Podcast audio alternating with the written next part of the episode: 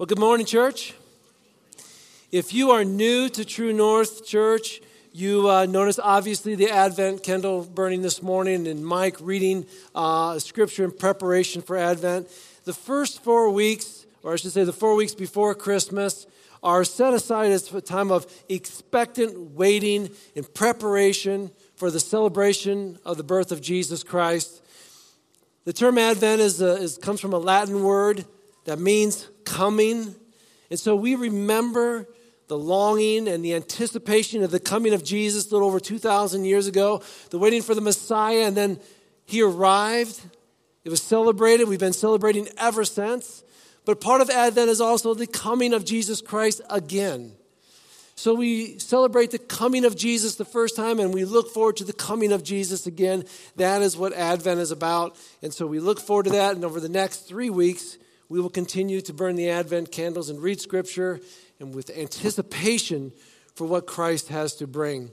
Well, just as we are, are longing for the coming of Jesus, of all the holidays, this holiday is probably the holiday in which we really long for. I mean, there are calendars for Christmas. Some of you probably have one, maybe two in your house. You have the countdown going. I remember as a kid, it was the, uh, the little paper mache um, chains that you would make. You would rip one off. And I mean, now we, we have them all over our houses. No other holiday is like this. There, there's no kind of anticipation, I don't think, for the 4th of July. Uh, no calendars that I'm aware of. But there is for this one. And it becomes pretty special, right? Well, along with it, there are movies and sayings and quotes. And there was something I ran across um, that you've certainly heard of the phrase, Yes, Virginia, there is a Santa Claus. Now, if you don't know the meaning behind that phrase or where it came from, it came from an editorial written by Francis Pharcellus Church, and it was entitled, Is There a Santa Claus? This editorial was written in response to a little eight year old girl by the name of Virginia O'Hanlon. And she wanted to know, is Santa Claus for real? So she wrote into the paper, and the editor published this. It was in The Sun, it was a New York paper published in September 21st, 1897. So, as you may know, this whole editorial then has become a phrase used in movies, in books, children's books, different sayings. Well, this was the original letter, not this here, but, well, it might have been, I don't know. But this original letter came back in 1897. Let me read to you what Virginia wrote to the editor. Dear editor, I am eight years old some of my little friends say that there's no Santa Claus. Papa says if you see it in the sun, that newspaper, it is so. So please tell the truth. Is there a Santa Claus? Oh boy, the world hinges on this answer, right? Well, as Papa says, if it's in the newspaper or today, if it's on the internet, it's got to be true, right? Well, the reply began like this Virginia, your little friends are saying they have been affected by the skepticism of a skeptical age. They do not believe except what they see. They think that nothing can be which is not comprehensible by their little minds. I'm sure a little eight year old was like, What did he say? When I looked at that and I was reading the letter and I read through it, I began to realize that many of us often feel the same way with God. We ask that question Is there a God? Does God exist?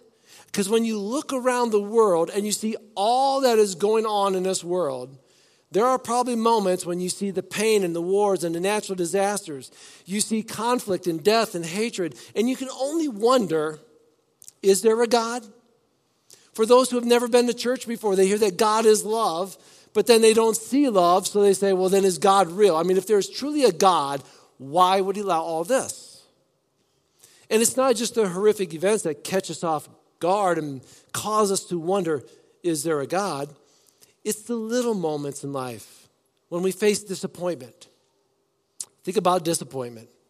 That emotion that probably all of us, if not all of us, most of us will experience during the holidays. And yet, we become disappointed at all kinds of things in our gatherings, in people, it may be family members, things we did not get, things we did not give. The weather. I was hoping for a white Christmas. You know, there's all kinds of these things that we get disappointed in. So when this comes along, and we feel disappointed. It's like, I don't want to feel this way at this time of the year. I'm discouraged. I'm disappointed. Can somebody come along and just, just take this away from me? You're not the only ones that want a disappointment removed. Open up your Bibles to the book of Isaiah. Mike read this morning for our, our call to worship in the Advent reading from Isaiah chapter 9, verses 1 and 2, and we'll read that again. Starting in verse 1 of chapter 9 of the book of Isaiah, it says this Nevertheless, that time of darkness and despair will not go on forever. The land of Zebulun and Naphtali will be humbled, but there will be a time in the future where Galilee of the Gentiles, which lies along the road that runs between the Jordan and the sea, will be filled with glory. The people who walk in darkness will see a great light. For those who live in a land of deep darkness, a light will shine. The people this time, they were facing incredible disappointment, described as, as this darkness and despair. And so we, we see this, and it's like, yeah, darkness, despair. Well, disappointment fits right in there with it. So, so when will this future hope come? When will, when will darkness and disparity be gone and, and disappointment wiped out? When will, we, when will we have this hope? When can we rejoice? And we just sang in the song, O come, O come, Emmanuel. In the song, if you, if you think about this, when you're singing it, seems like such a slow, melancholy song. It's like, Oh, come, oh, come. You know, you almost start to melt when you're standing there, right? And, and you read through, and there's, there's words of disappointment desperation. And every verse describes it, and I'll show you that in just a second. But after each verse comes what? Rejoice. Rejoice. So it's almost like disparity, disappointment. I hear you, but rejoice. Emmanuel, God with us. There's a reason that we find hope. The coming of Jesus Christ 2,000 years ago and the future coming of Jesus Christ, in which we don't know when, but he's coming, we find that word come all throughout Scripture.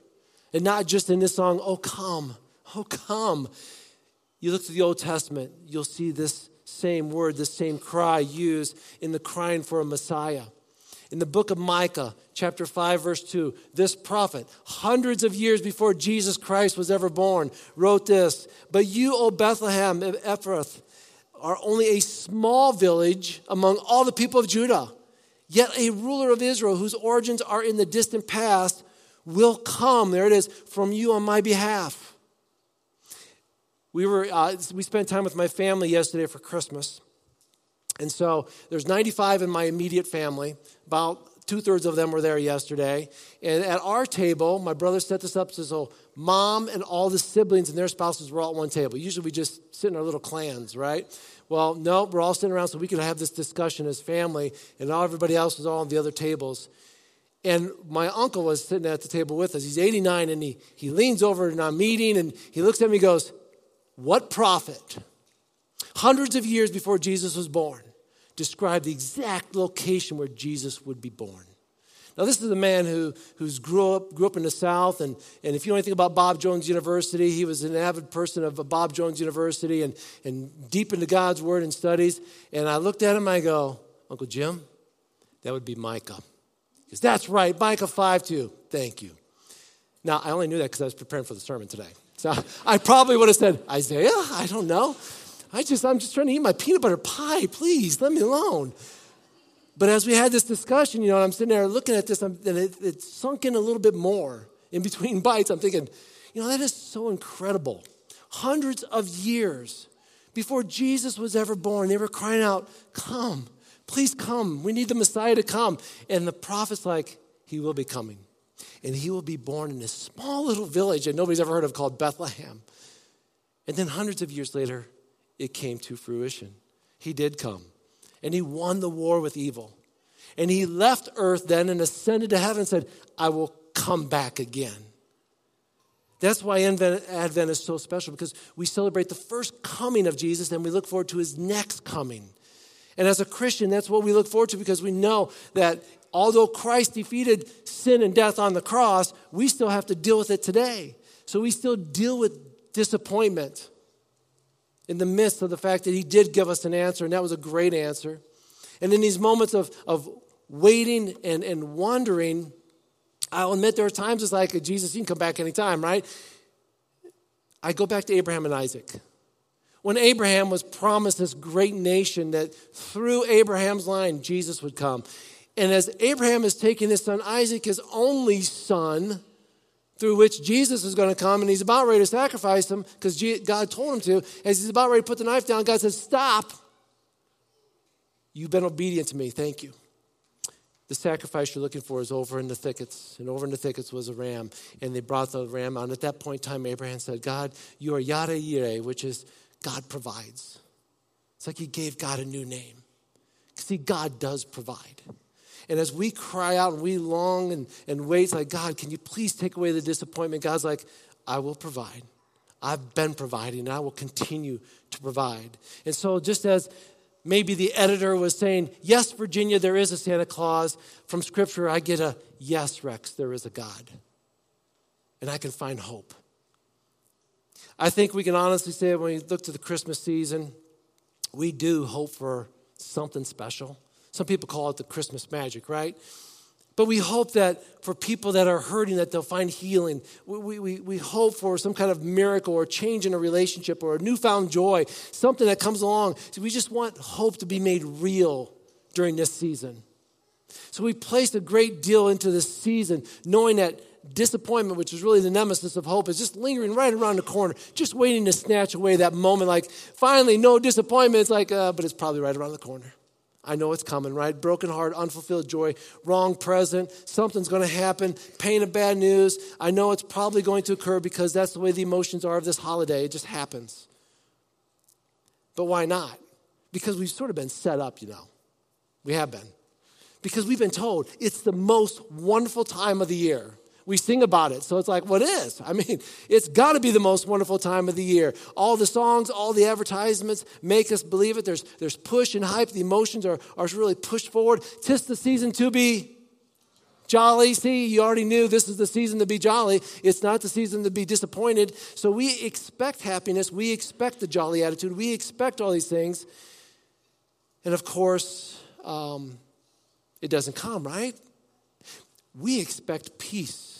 Back in World War I, 1914, there was at uh, Christmas, the British forces and the German troops were at each other. They were in their trenches. And as the story goes, they heard in the evening from one trench to the other trench. They heard singing of songs. They, they saw these little fir trees that got put up. And then uh, messages were beginning to be shouted back and forth across the trenches.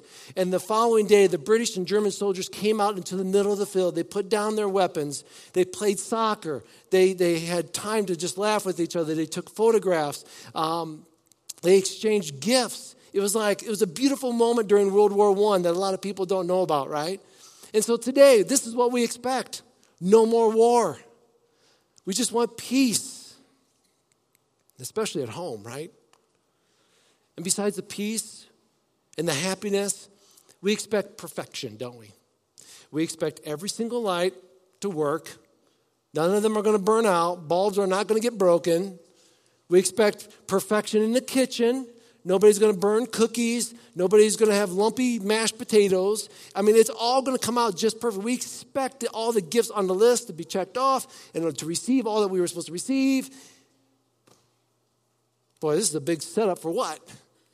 Disappointment, right? I mean, there's all these things. And so you, you, toss in the Christmas newsletters. Oh, look at their family.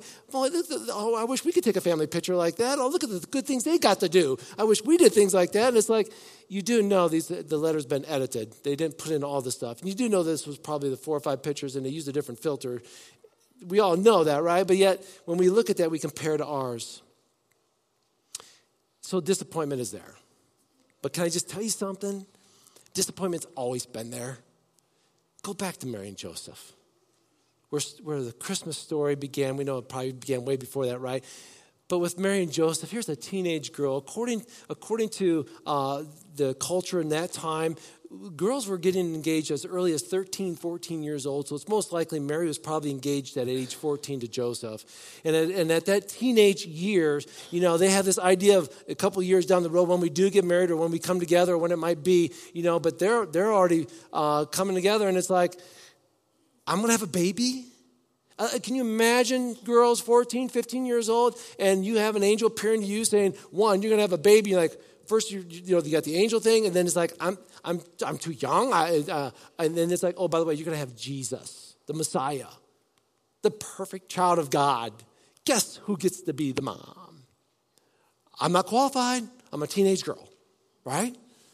And, and, and meanwhile joseph he's got to deal with the how did you get pregnant? And what is going on here? I'm going to be the laughing uh, a stock of the whole, the whole village. Everybody's going to be making fun of me now, and I'm, I'm going to put you aside. I mean, I, I can't marry you, but he, the angel comes to him too and says, This is legit. This is the Son of God, and you need to take Mary. And, and I'm, obviously, I'm paraphrasing all this. But then, as they come together, it's like, okay, we're going to start this life out new. Oh, by the way, we're not going to have a nursery to fix up.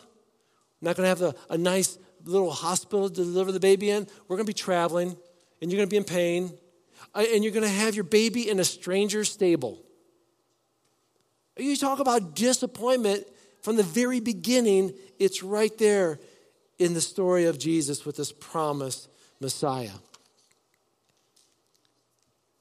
No big wedding. Can you imagine? I mean, where, where was the wedding? I'll, I'll, two weddings took place at uh, December 2020 during COVID that I'll never forget. One was my son, who they had this, these big plans to get married in December, and they had 250 invites ready to go out. Then they're like, oh no, um, the, the, the, place where they're having it, according to COVID rules, 125, okay. Oh, then it had to come down to wedding party only and just immediate family. Not even my family could come. And so that was my son's wedding. And he missed out. Like, meanwhile, all of his friends, you know, they were like, having these weddings and it was like family and friends, church members, come on over. And my son didn't get that, but then, like two weeks later, another couple got married right here in this church. And actually, one of them had COVID. And so it was just the couple and their immediate family only. That was it. Oh, in the parking lot, there's about 20 cars out there honking their horns. But they didn't get the wedding like anybody else. And I think of how disappointing for both couples and any other couples that face that. But Mary and Joseph, they, had, they didn't have a wedding like that. How do we face this? How do we deal with disappointment? Can I remind you, first of all, this? Let's remember that the reality of life, uh, and let's, let's, guard against false expectations. This is not a Hallmark, Hollywood, uh, Disney life that we all live, okay? There's not always happy endings and so forth and so on. So just guard against false expectations. Second thing I would say is this uh, make sure you are not fixating on the disappointment, leave it in the rearview mirror. Instead, remember the faithfulness of God look forward to what he has promised. Just as Mary looked at that angel and she's saying, How can it be? Her response to the angel was this Mary responded, I am the Lord's servant. May everything that you have said about me come true. And then the angel left her. She's like, This is like, I don't know whether to be excited or disappointed, but may everything you say be true. I trust you. And when disappointment comes our way, Maybe that's the way we face it as well. God, you are a faithful God. I'm going to trust you. May it come true. Rejoice, rejoice, because God, you're, you're going to be with me through this, right? Let's go back to the song, Oh Come, Oh Come, Emmanuel. I want to point some things out in this song. In this song, it always starts out with this, Oh Come, because there's that longing again that come, please come, please come, right? But then you're going to see a, an attribute of God, which we'll mention here in a little bit. And then you're going to also see in every stanza something disappointing Look at the first, the first stanza. Ransom, what? Captive Israel. They've been taken captive. That mourns in lonely exile here. Look at the second stanza under, O come thou rod of Jesse. Free what? Thine own from Satan's tyranny, from depths of hell, thy people save.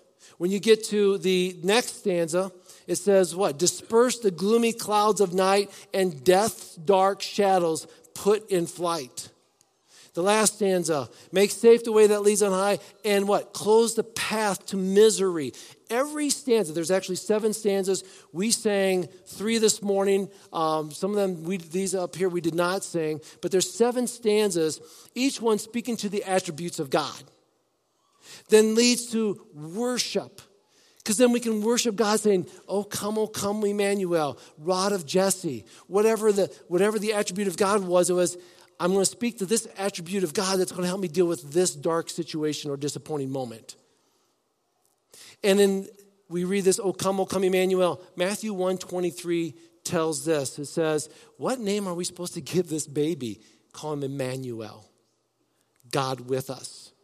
Now that comes from the prophet Isaiah 7:14, who hundreds of years earlier said, "Look, the virgin will conceive a child, she will give birth to a son, you will call him Emmanuel." Now, if you're looking at the Emmanuel, say, "Wait, there's an I and there's an E." So the slight spelling difference has to do with the transcribing of the original Hebrew to Greek. So don't let it fool you or don't let it scare you.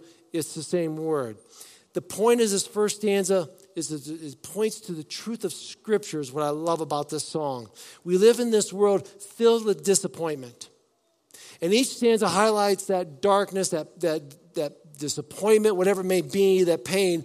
But then the, the exciting part, the rescuing, takes place with the coming of our Emmanuel. So, whatever that disappointment or dark scene is in each of these stanzas, it's what? Rejoice. Rejoice. Why? Because Emmanuel, God with us. God has seen our disappointment. God sees our misery. He even told the children of Israel back in the book of Exodus, chapter 3, verse 7, the Lord said, I have certainly seen the oppression of my people in Egypt. I have heard their cries of dark uh, distress because of the harsh slave drivers. Yes, I'm aware of the suffering. God's aware of it. God has seen each and every one of your disappointments. Every one. Every dark moment you have had, God has seen it. And He looks at you and He says, I've seen it. That's why I sent my son, the first coming to rescue you, the second coming to take you home. In the book of Hebrews, chapter 2, if you want to turn there, you can. I'm going to read some of this scripture. Some good background here I want to read about this. Starting in verse 9 of chapter 2, it says this So now Jesus and the ones he makes holy have the same Father. He's talking about us. That's why Jesus is not ashamed to call them his brothers and sisters. For he said to God, I will proclaim your name to my brothers and sisters. I will praise you among your assembled people. He also said, I will put my trust in him. That is, I and the children God has given me. Look at verse 14. Because God's children are human beings, that's us, made of flesh and blood, the Son also became flesh and blood. God became flesh, that's Jesus Christ. For only as a human being could he die. Only by dying could he break the power of the devil who had the power of death. Only in this way could he set free all who have lived their lives as slaves to the fear of dying. See, Jesus came to rescue us. Scriptures like this point to truth, reminding us that he came to save us. He came to rescue us. Only by dying on the cross and coming back to life through resurrection are we able to be saved. His death obviously first appeared uh, pretty, pretty sad, right? But then when he resurrected, it's like, whoa, whoa, whoa, he just beat death. He just beats sin. He is victorious, and His Spirit resides in us. We no longer have sorrow, it's been replaced with hope and joy.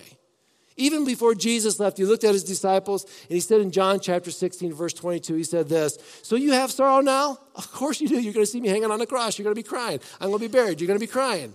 He goes this, But I'll see you again. Then you will rejoice, and no one can rob you of that joy. Oh, the story shows Grinch crawling in and stealing everybody's presents and everybody's trees and everybody's decoration, right? Okay? But the real story is right here. The devil cannot rob you of the joy that God gives. He cannot steal away the life eternal that he has given you.